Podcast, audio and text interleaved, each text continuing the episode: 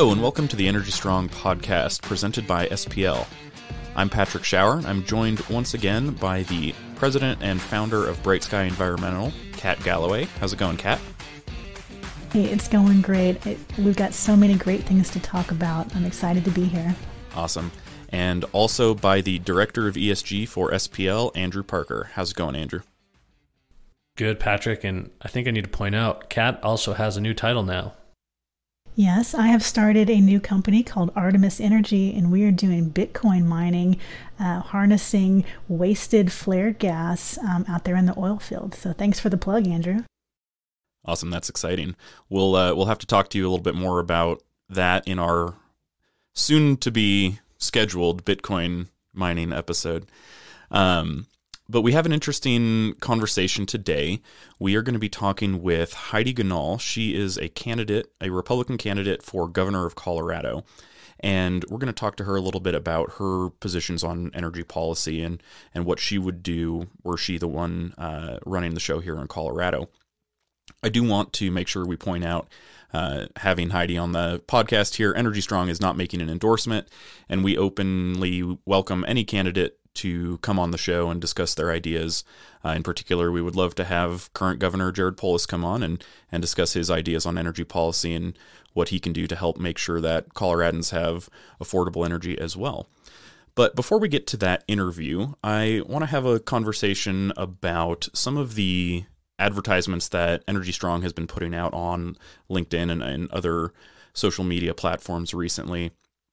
And uh, this is a collaboration that we've been doing with Digital Wildcatters, and, and some of these ads, I, I, really, I just want to get kind of your guys' opinions on these, and, and do you think this is this is a good approach to messaging, and, and how do you how do they make you feel? So, um, in particular, there's a couple, there may be 15 seconds long, 30 seconds long, where we we say like next time you have your hot meal, remember the people who made it possible you know Netflix and chill streaming I, powered by oil and I gas. love I love these ads. I think they're just great little 10 15 second clips. Uh, like there's there's one with a with a couple kind of snuggling on the couch, right? They're they're drinking a glass of wine, they're getting warm and cozy. And then they they turn on the TV and it just says Netflix and chill streaming power brought to you by Colorado Oil and Gas. So it's it's true as you talk about how energy powers so many things in our lives.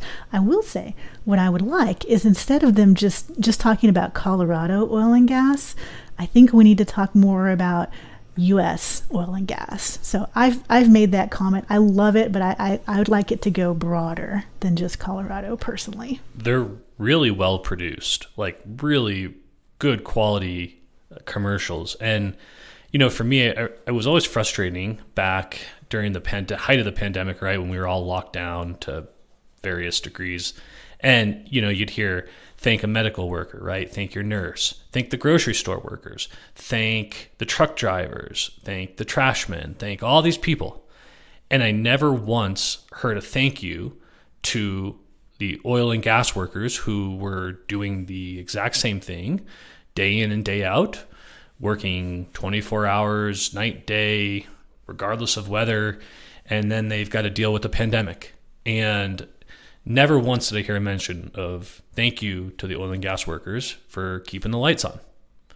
And so I love these commercials for that recognition. Yeah, they, they do a really good job of that. And, and the thing that I like about them the most is that they're a positive message, they're non confrontational, they're focused on one thing, and it serves this specific purpose of kind of opening the door, making somebody pause and think for a little bit without trying to cram a whole agenda or a whole message. You know, we're not trying to change somebody's mind in a 15 second ad. We're just saying, "Hey, think about this," and and then you know, we'll we can have more of that conversation later. But just you know, think a little bit the next time you turn on Netflix, or the next time you turn on your gas stove, or the next time you charge up your electric car. Right? Just oh, hey, remember that power comes from somewhere. There's another great one which has a uh, a train kind of rolling through the Colorado landscape. Um, and, and there's an airplane and it talks about you know getting from a to b right colorado oil and gas so I, I think it's great. I'm looking forward to hearing what Heidi has to say about energy policies and, and what's going on, particularly in Colorado. So um, hopefully she's taken a look at some of these ads as well. We will be right back to the Energy Strong podcast, but today's episode is brought to us by Bulwark FR. For over 50 years, Bulwark has served as the relentless protector of those who power the world. In that time, they have pioneered every breakthrough in flame resistant apparel and tirelessly championed the workers of oil, gas, and electric utilities. Bulwark doesn't just make FR, they are FR. And now with their newfound freedom, they get to do it in a bigger, better, and bolder way. Learn more at www.bulwark.com. That's www.bulwark.com. And now, back to the show. Well, our guest today is Heidi Ganahl. She is running as a Republican candidate for governor against Jared Polis. She is currently the only elected Republican to statewide office in Colorado, so she has a little bit of an uphill climb here in the state. She currently serves on the Board of Regents for CU, the University of Colorado, and we're going to be talking to her a little bit today about energy policy and what she has as her thoughts as to what we can do here in Colorado and as a nation to help improve cost of living and energy prices for people. So, Heidi, welcome to the podcast. Thank you for having me. I'm happy to be here. Heidi, can you tell us a little bit about yourself? Kind of introduce yourself to our listeners and kind of what's your story? What are you running on? Well, first and foremost, I am a Colorado girl, grew up in Monument down the road and I'm a mom of four. I have twins that are nine, a 12 year old and a 26 year old who just moved back from Oregon where she went to school. She's a duck. And I'm, I'm married to one of the top barbecue cooks in the country, Jason, who has GQ Barbecue, an entrepreneur also. And I'm best known as the founder of Camp Bow Wow, the country's largest pet care franchise. So I, I love dogs. They, um, they gave me the opportunity to build a business around my passion. I sold it a few years ago, but I've been very blessed to live the American dream, and I want to protect that for future generations. That's why I'm running. So, Heidi, we were just talking here in the intro a little bit, and you you made kind of mention of when you ran for CU uh, Regent in 2016. one of the key uh, topics that was divestiture from fossil fuels that you were up against, and so maybe just at a high level as we kind of we kind of bake down into the the local Colorado political climate, but just from a high level, what are your thoughts on that topic and and um, maybe just a touch on kind of U.S. energy policy in general? Well, I think that it gave me a very um, uh, in depth introduction into the energy industry and why it's so important to Colorado and to our way of life here. And I think that um, it's given me a great chance to whether it was in the race in 2016, going all around the state to campaign, or now, and as a regent over the last five years, understand how important it is to our livelihood, to keeping costs low for the poorest in our state, and really making a difference for the lives of people of Colorado and, and creating jobs too. So, as far as the U.S. energy policy, there's a lot of speculation that we are headed for a lot more federal reg- regulation from Joe Biden and the current administration and you know, at the end of the day, we all want a clean environment. And those in the energy industry, I know they do too. Um, and one thing I think that's not talked about enough is how much the energy industry does for our environment and keeping it clean and strong and safe. But I don't think that regulations, more regulations, are the answer to that.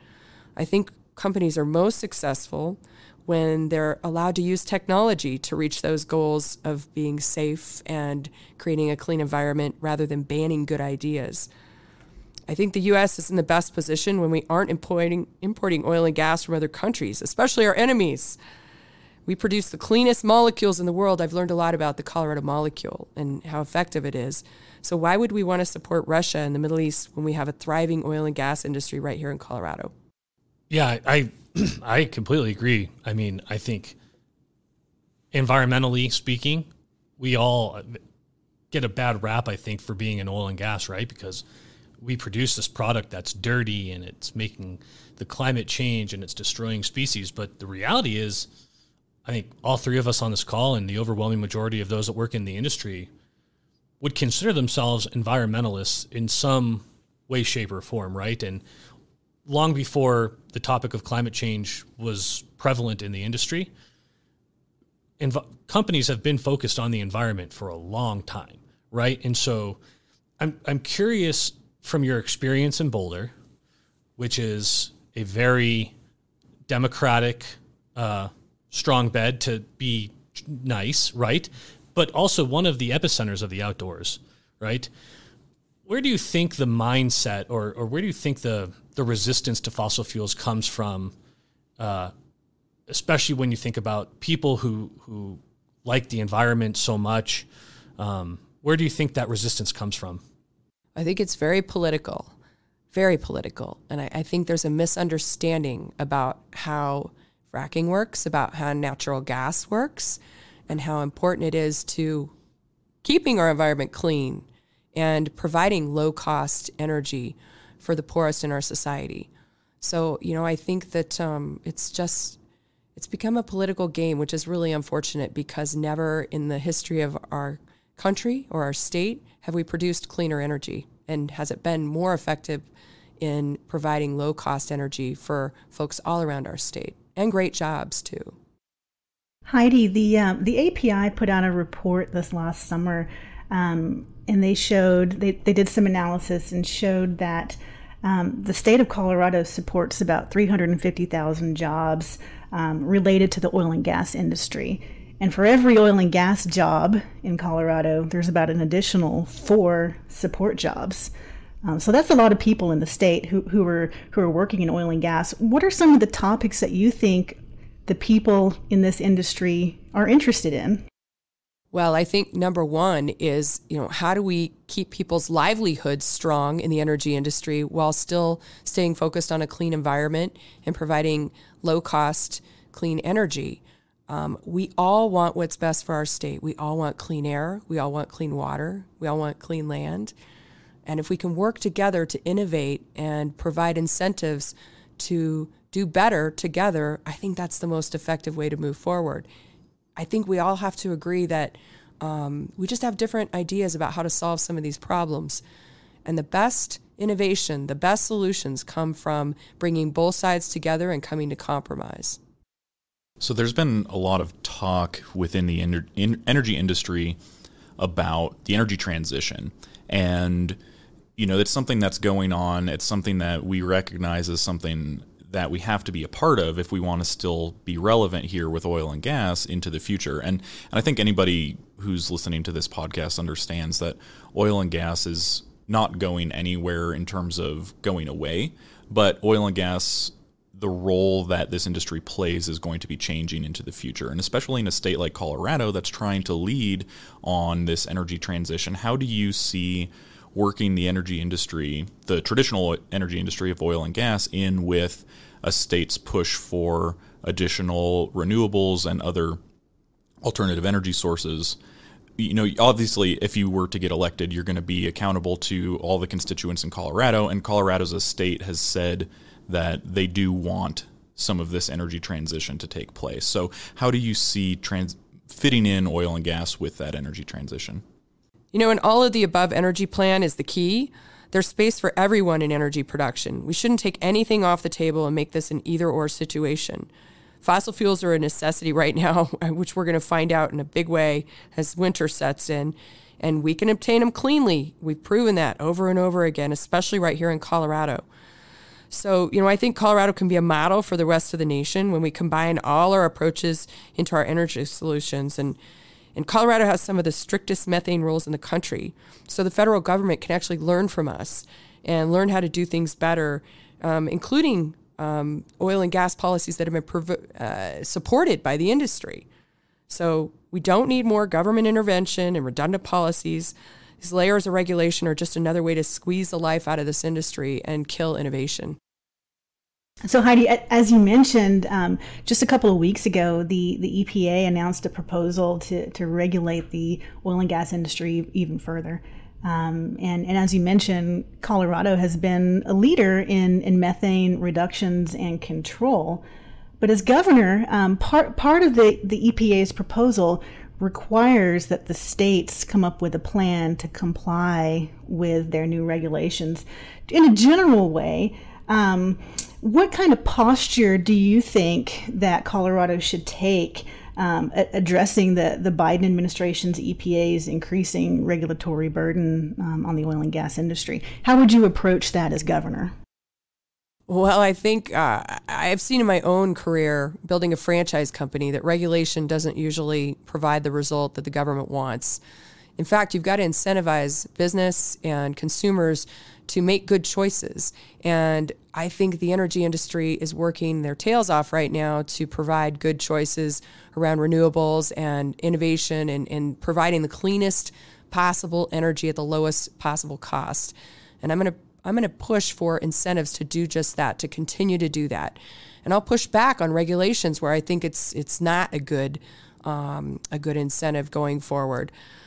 You know, this comes down to the simple economic principle of supply and demand. We have to encourage supply, and the oil and gas supply can increase while also getting cleaner. Over the last decade, the oil and gas industry's emissions have come down drastically while production has gone up. And I don't think a lot of that is just due to regulation, it's due to innovation. We've got to encourage innovation. That's the key. To that point, Luke Coates is one of the founders of Energy Strong, and he likes to point out the statistic that in the last decade, Colorado has increased its oil and gas production, I think, twofold, while emissions have remained almost the same, right? So we're increasing our production while keeping our emissions basically the same as they were a decade ago. So it's actually a little bit more impressive. The number that Luke quoted is that we've had a fourfold increase in production in the past 10 years, and this is talking pre COVID numbers, and a 50% reduction in greenhouse gas emissions Really? over that same period. So that's essentially one eighth of the emissions per barrel coming out of Colorado than it was 10 years ago. So, you know, we, we've proven here in Colorado that we can continue to produce the energy that we need in a clean way and actually reduce emissions while meeting the demand for energy for more people. Thanks for the save, Patrick. I knew it was something like that. Um, yeah, it's it's an incredible statistic, right? That we've been able to do that in this state, and really, I think it kind of makes Colorado the poster child for where the oil and gas industry can go, right? But you you mentioned there needs to be room for fossil fuel or for renewable energy, cleaner, um, renewable alternatives, and so uh, I'm just curious if you could kind of go into a little more detail on what your approach and policies will be to promote the renewable uh, se- energy sector in the state. Yeah, well, like we talked about earlier, we produce the cleanest molecules in the world right here in Colorado. So why would we support moving production over to Russia or the Middle East when we have it all right beneath our feet? We've got to incentivize production in Colorado. Um, it's good for our livelihood, it's good for our environment, it's good for workers around our state, it's good for families, it's good for the poorest in our state to pay less for their ener- energy bills. So, you know, I think Jared Polis needs to understand that air quality does not end at our state line. If we push oil and gas production out of Colorado, it's going to have to come from places like Saudi Arabia and Russia. Why is that a good thing? I don't understand that. Um, it just doesn't make any sense. It seems very intentional that they're driving the energy industry out of our state, out of our country, and it's going to lead to bad, bad things. And so, anything I can do as governor to encourage, again, innovation, to um, driving cleaner energy, less expensive energy, and to boost our energy workers here and our energy business here, so that it doesn't, uh, you know, it doesn't affect the livelihood of our energy workers as well. Then that's what I'm going to do as governor. And another another important uh, fact that you've said a few times, right, is cost of living, right? Which is, I think, key to your platform that you're running on. The cost of living in Colorado is high, right? And it it's uh, it's becoming a problem, I think, for a lot of families who, you know, are concerned about, you know, is the utility company going to turn my gas off or my electricity off? What am I going to do in the wintertime? Why why is that maybe one of the pillars that you, chose to run on, right? You go to your website, there's three. There's kids are priority, uh, crime is skyrocketing, right? And then cost of living is out of control. Why is cost of living such a focus in your campaign? Well, I've traveled the state over the last five years as a regent, and so I've gotten to know um, a lot about what people of Colorado care about. And over the last eight weeks or so since I launched my campaign, it's become even more resounding. Um, the the cries for help on, hey, we can't afford to live here anymore. We can't afford to fill our tank. Um, we can't afford to buy our groceries. Can't afford to take our kids out to the movie or for uh, you know a fun day at one of the amusement parks. It's just gotten ridiculous. And so the way that we can address cost of living, one of the ways we can do that is by reducing regulation and taxes and fees. And you look at uh, gas and what's about to become a big issue with heating our homes this winter, and it's sitting right beneath our feet. The solution's right under our feet. We can increase energy production. We can do it right here in Colorado. We can increase supply, and that will bring down costs. It's a basic economics lesson, but you have to look at why this is happening. There's an intentional effort going on to destroy the energy industry here in Colorado and in America. And so, you know, I, I think it's more of a, a, a um, it's more of an intentional effort than it is, you know, a natural occurrence that's happening. You know, it, there is inflation. Inflation is a huge issue right now, but I do think we could help by reducing regulation, freeing up our energy industry right here in Colorado, and increasing supply. One of the reasons I got into oil and gas because I was a big, I did not want to be part of the oil and gas industry. So I have, I studied climate in college. That was, I thought I was going to be a professor. I did not want anything to do with oil and gas. And I went to do some work for them and realized it's it's a lot bigger than just looking for oil and gas and exploiting the resource, right? How do we get that how do we get that message across to more people in Colorado to say oil and gas is not this evil industry in Colorado that creates that brown fog when you look out on the eastern plains, right? That that there is actually an environmental benefit, right? How do we message it more effectively to people on the other side that just don't want anything to do with it? So my background's in marketing and branding. That's how I built a, a hundred million dollar franchise company.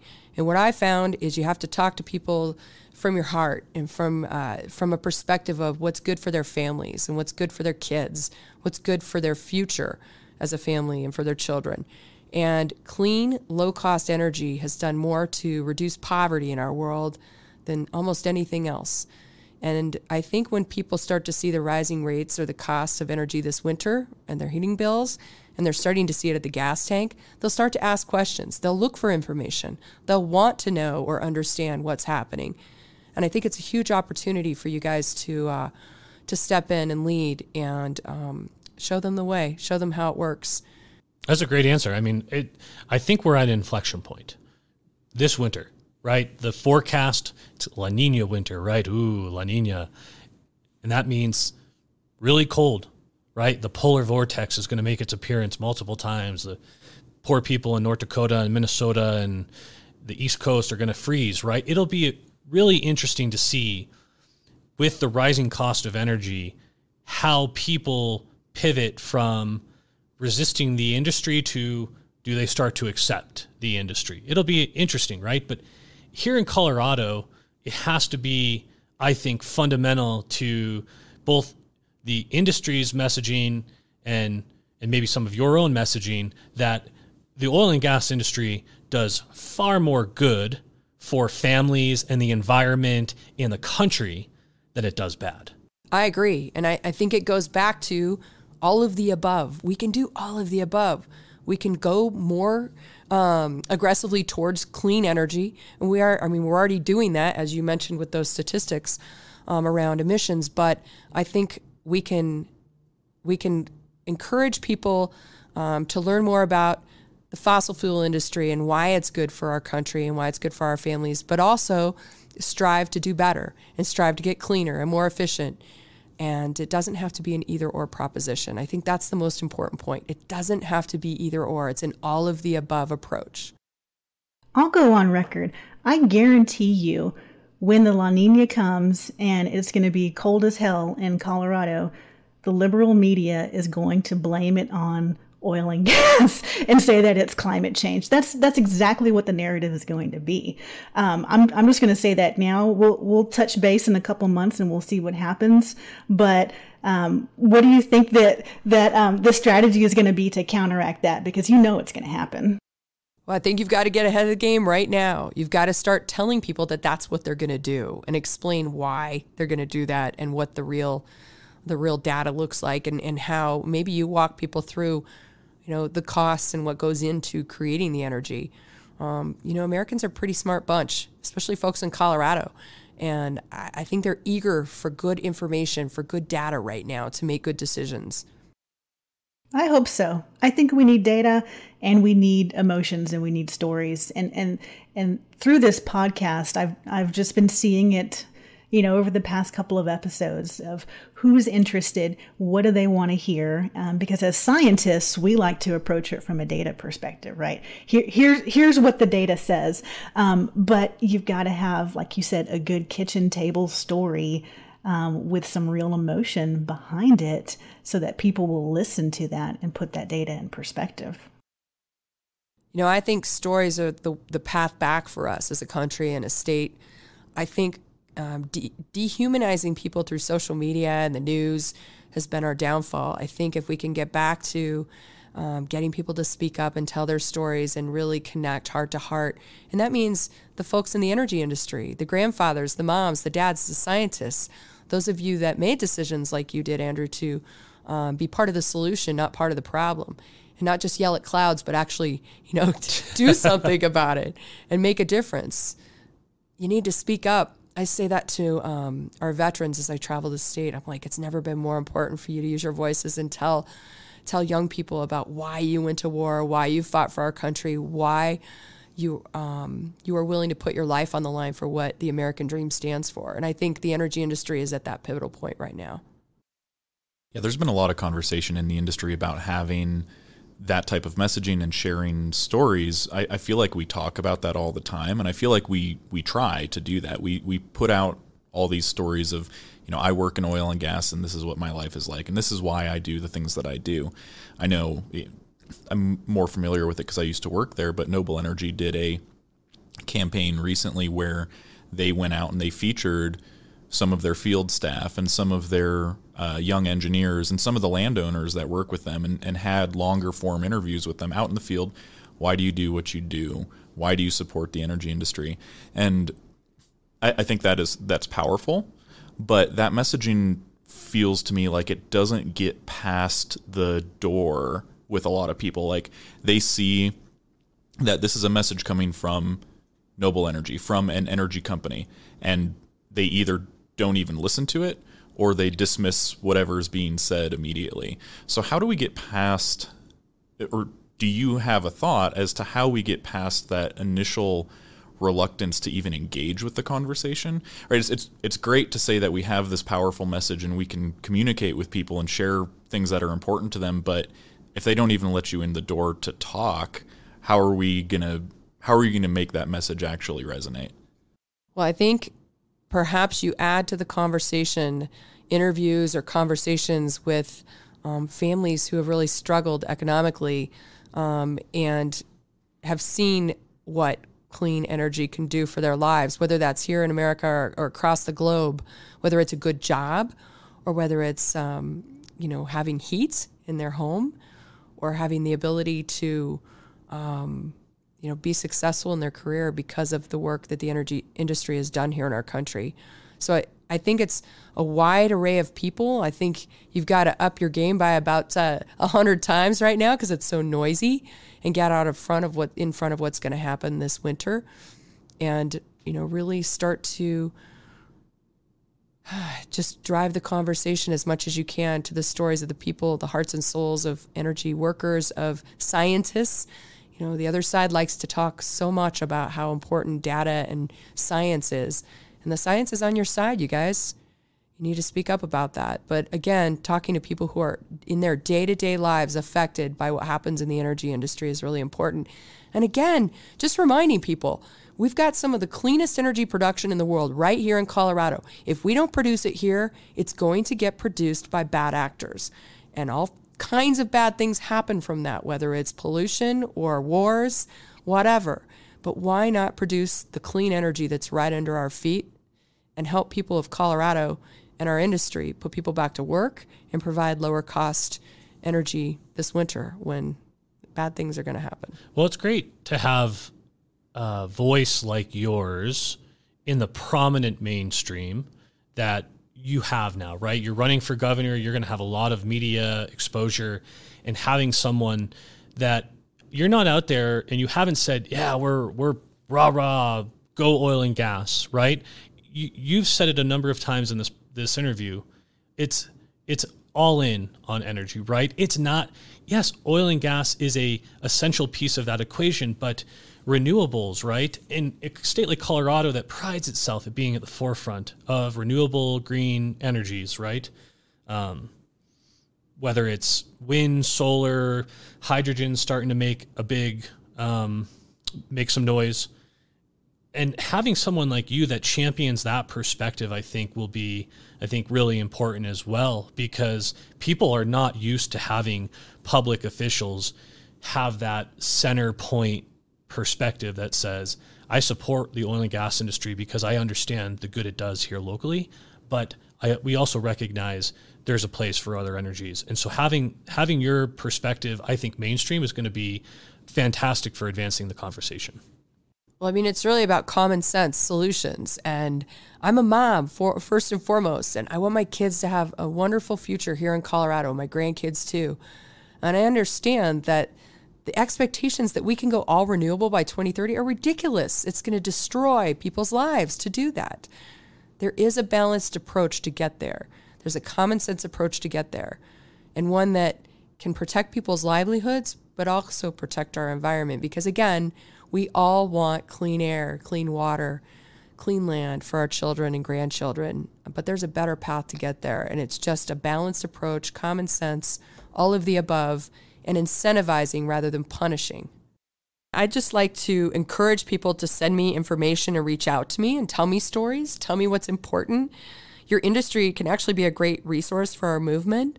You're partners with us in, in making uh, uh, Colorado um, productive again on the energy front and protecting people's lives and livelihood.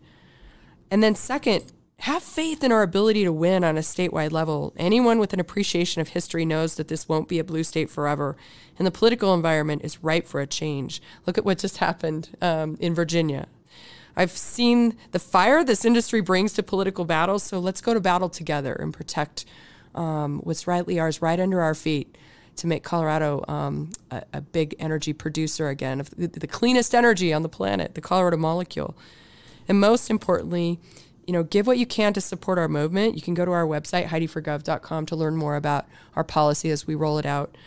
But um, I'm, I'm just excited to be a voice for common sense solutions to some of the biggest problems we're facing here in our state and our country. And again, as a mom, as a business owner, as a regent on the front lines of higher ed, I just um, I'm glad that you guys are having this conversation and, and trying to reach more people to talk about how to solve this problem.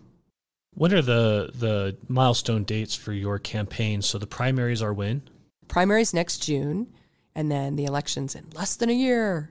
Coming up next November, November eighth, twenty two. Well, we wish you all the best. We think thank you very much for coming on the podcast, talking to us about your perspectives on energy. It's refreshing to hear, and uh, we wish you all the best. Well, thank you. Good luck with everything. We will be right back to the Energy Strong podcast, but I want to tell you about our sponsor, SPL. They offer end to end testing, measurement, and reporting solutions across the entire hydrocarbon value chain through cutting edge technology, meticulous processes, and highly qualified personnel. SPL offers insights you can trust and act on. Check them out online at spl inc.com. That's spl inc.com. And now, back to the show. Well, that's it for this episode of the Energy Strong podcast. Thank you so much for tuning in once again. I want to reiterate our invitation to Governor Jared Polis. If he would ever be interested in coming on the show, we would love to talk Colorado energy policy with him. So if Governor Polis is listening, or if anyone who knows him is listening, feel free to extend that invitation to him. At the beginning of the show here, we talked about some of the LinkedIn ads that are being posted by Energy Strong. We'll provide a link to any of those here in the show description, as well as link to find some more information on Heidi and her campaign. I also want to remind anybody who's listening to please leave a rating and review wherever you listen to your podcasts. It really helps us out to get some feedback from you and know how we're doing, as well as move our rankings up on any of those podcast hosting sites. We are also posting episodes to YouTube now, so if you think that's an easier way to listen or to share with your friends, go ahead and check out Energy Strong on YouTube, and we have all of the episodes uploaded there as well. If you would like to sponsor the show, please reach out to us at energystrong.com. We are always open to new sponsorships. Thank you once again to our great sponsors so far, Bulwark FR as well as SPL, for providing all of our funding for the show. And remember that all of our sponsorships are going to support our nonprofit partners, who this quarter is still the Porter Billups Leadership Academy. If you are interested in sponsoring, once again, reach out. And if you have a nonprofit that you think would be great for us to support, please reach out to us as well. We're always looking for new good causes to support. And of course, thank you one more time to my wonderful co hosts, Andrew Parker and Kat Galloway. And thank you all for listening. We'll see you again next time.